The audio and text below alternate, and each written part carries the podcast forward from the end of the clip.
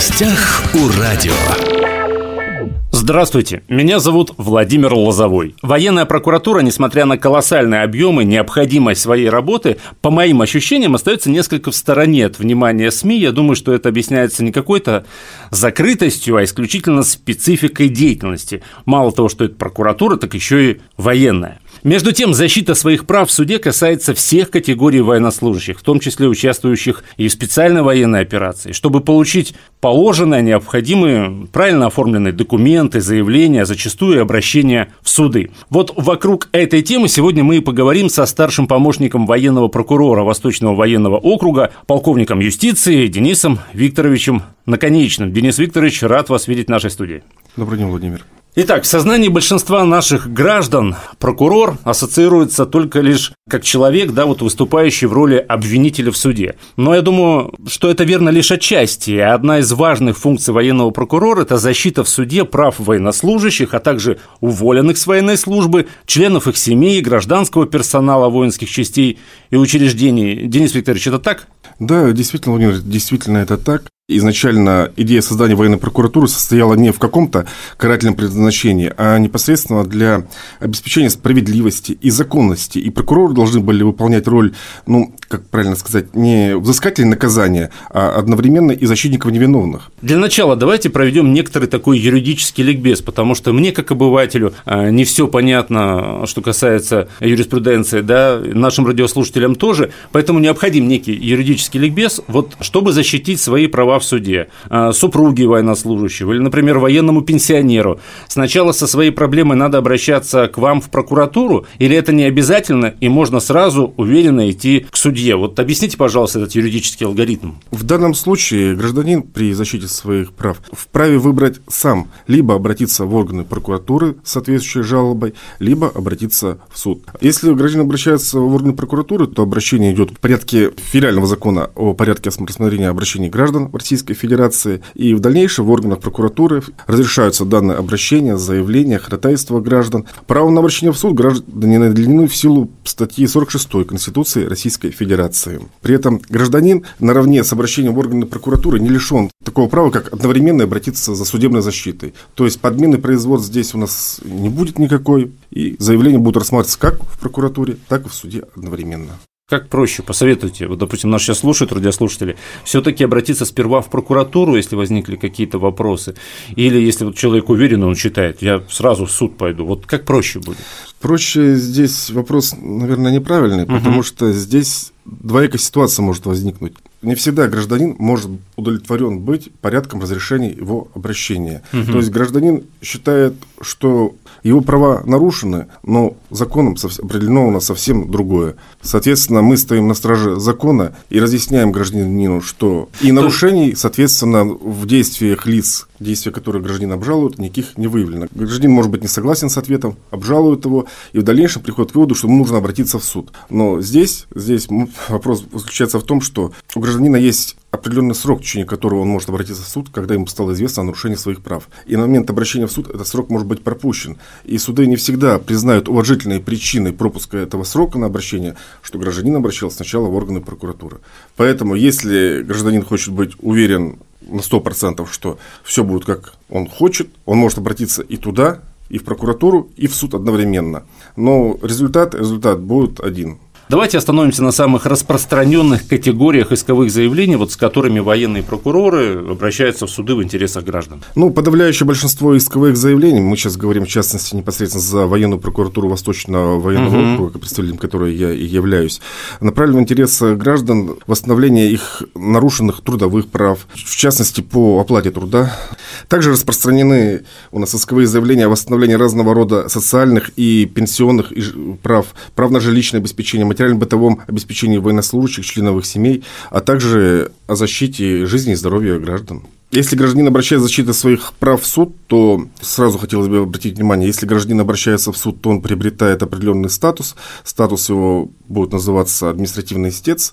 Соответственно, статус лица, чьи действия гражданин обжалует, будет определен как административный ответчик по а, ну, все понятно, истец и ответчик. Ну, да. Угу. Истец и ответчик. Кодексом административного судопроизводства, о котором я уже упоминал ранее, определен, в принципе, исчерпывающий перечень, по которым заявление может быть подано гражданином в суд. В частности, заявление может касаться о признании недействующим полностью там, или в части нормативно-правового акта, который был принят административным ответчиком, то есть лицом, чьи действия гражданин у нас обжалуют. Примером данного нормативно-правового акта может служить приказ, например, командира воинской части о применении любого вида взыскания в отношении заявителя, то есть административного ИЦА, либо об исключении списка в состава воинской части, либо по вопросам увольнения по вопросам обеспечения положенными видами довольствия. Также заявитель может обратиться в суд с вопросами признания незаконными полностью или в части решений, которые принимаются административным ответчиком, либо обжаловать действия, бездействия, скажем, решение об отказе в представлении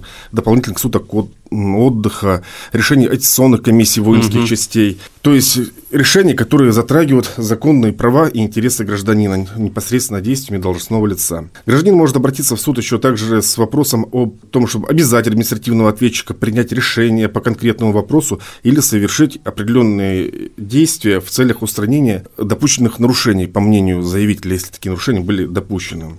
Кроме того, об обязывании административного ответчика воздержаться от совершения определенных действий, например, не увольнять условно осужденного военнослужащего до того, как приговор в отношении этого лица вступит в законную силу. А вообще, как часто обращаются в военную прокуратуру? Тенденция последних лет показывает, что число обращений граждан в органы военной прокуратуры, в частности, военную прокуратуру Восточного военного округа, заметно увеличилось и увеличивается с каждым годом. И считаю, что данный критерий показывает, насколько граждане доверяют органам прокуратуры если обращаются к нам.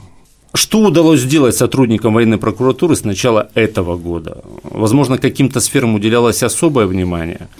Ну, в приоритете органов военной прокуратуры, в частности, военной прокуратуры Восточного военного округа, была и всегда остается социальная сфера. Социальная сфера – это что имеется в виду? Социальная сфера – это понятие обширное да, и касается всех вопросов. Вопрос, связанный с денежным обеспечением, вопрос, связанный с страховым выплатом, вопрос, связанный непосредственно с получением компенсационных выплат как военнослужащими, так и членами их семей. Ну вот, к примеру, в конце прошлого года военно прокуратура Улан-Удэнского гарнизона были проведены ряд надзорных мероприятий, в ходе которых был выявлен факт нарушения прав более 380 военнослужащих из подразделений Росгвардии, которые территориально находятся у нас в городе Северобайкальск, Республики Бурятия. Нами было установлено, что ввиду наличия определенного пробела в законодательстве, военнослужащими, которые участвуют в охране общественного порядка в акваториях озера Байкал и Верхняя Ангара, которые расположены также на территории Северобайкальского района Республики Бурятия, с 2019 года не выплачивалась специальная надбавка за службу в районах Крайнего Севера и приравненных к ним систем. В связи с этим образовалась задолженность более чем на сумму 20 миллионов рублей. То есть ситуация парадоксальная. В районах вокруг надбавка выплачивается. Северная надбавка да, выплачивается, а, а военным нет. Именно нет, потому угу. что в законе было сказано, что положено только кто в населенном пункте Северобайкальск находится территориально, тем положено, а остальным в районе не положено. Точнее, слова не положено нет, а было указано только о положенности лицам, которые проживали в одном населенном пункте Северобайкальск. Все. Mm.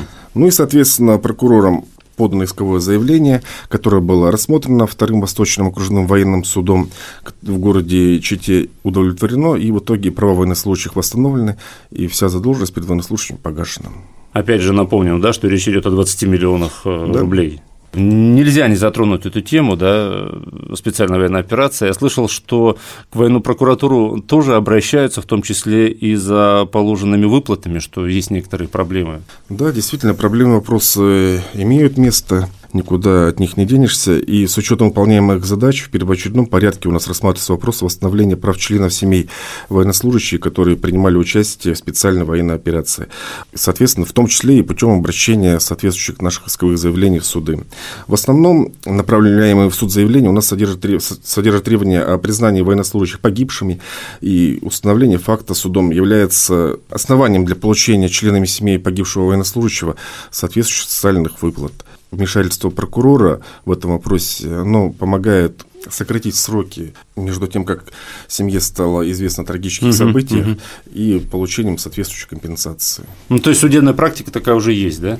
И практика есть, и наше вмешательство, оно благодаря нашему вмешательству документы быстрее формируются, собираются, устанавливаются фактические обстоятельства. И, соответственно, заявителю уже ничего доказывать не надо. Это все, все материалы собирают военные прокуроры и представляют суд Ну, а к вам обращаются родственники, да? Да, конечно. Угу. Итак, давайте э, перейдем к некоторым техническим вопросам по этой теме. Я про обращение в суды, да, в том числе. Вот в какой суд необходимо подавать исковое заявление? По месту жительства или по месту э, службы?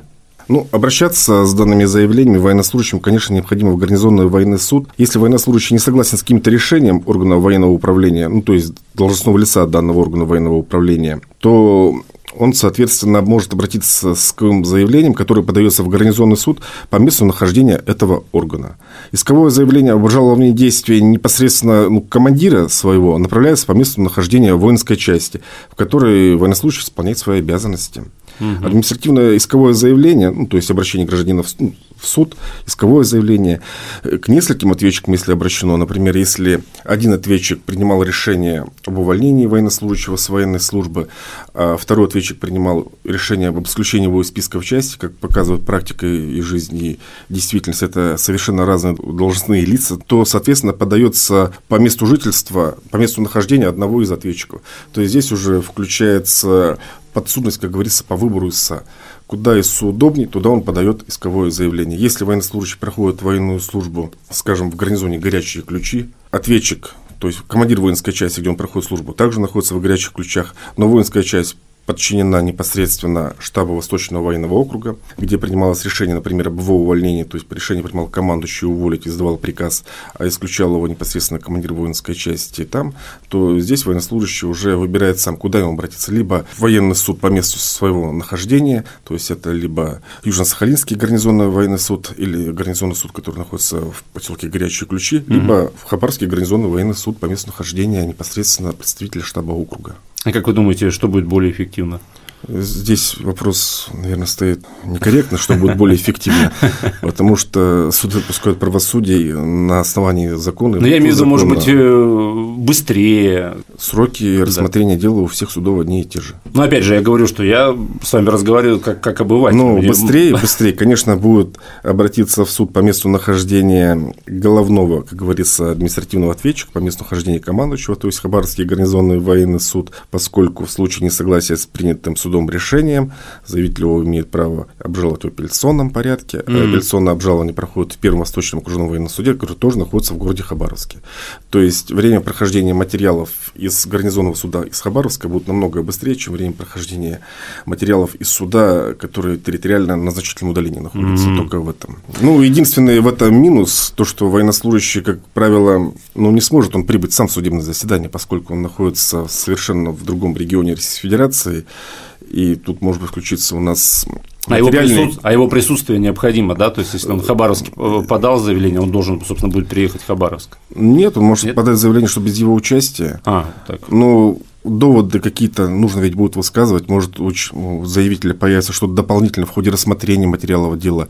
Заявитель захочет принимать участие в исследовании доказательств, которые суду представляет тот же самый ответчик, и вопросы какие-то появятся, то он будет лишен этого права. Поэтому здесь потребуется, конечно, заключать соглашение угу. с представителем, который будет представлять интересы заявителя. Вы уже говорили о сроках. Давайте еще раз напомним, какие сроки для подачи заявления? Три месяца. Срок установлен с момента, когда лицу стало известно о нарушении его прав.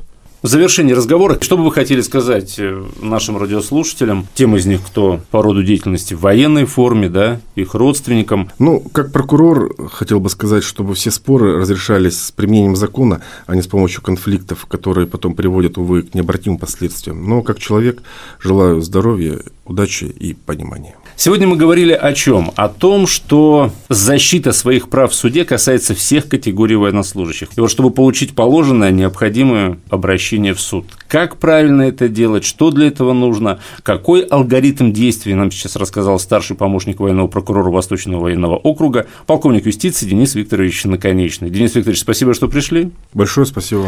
Уважаемые друзья, все записи наших интервью есть на подкастах. Восток России представлен во всех разрешенных социальных сетях. До новых встреч. В гостях у радио.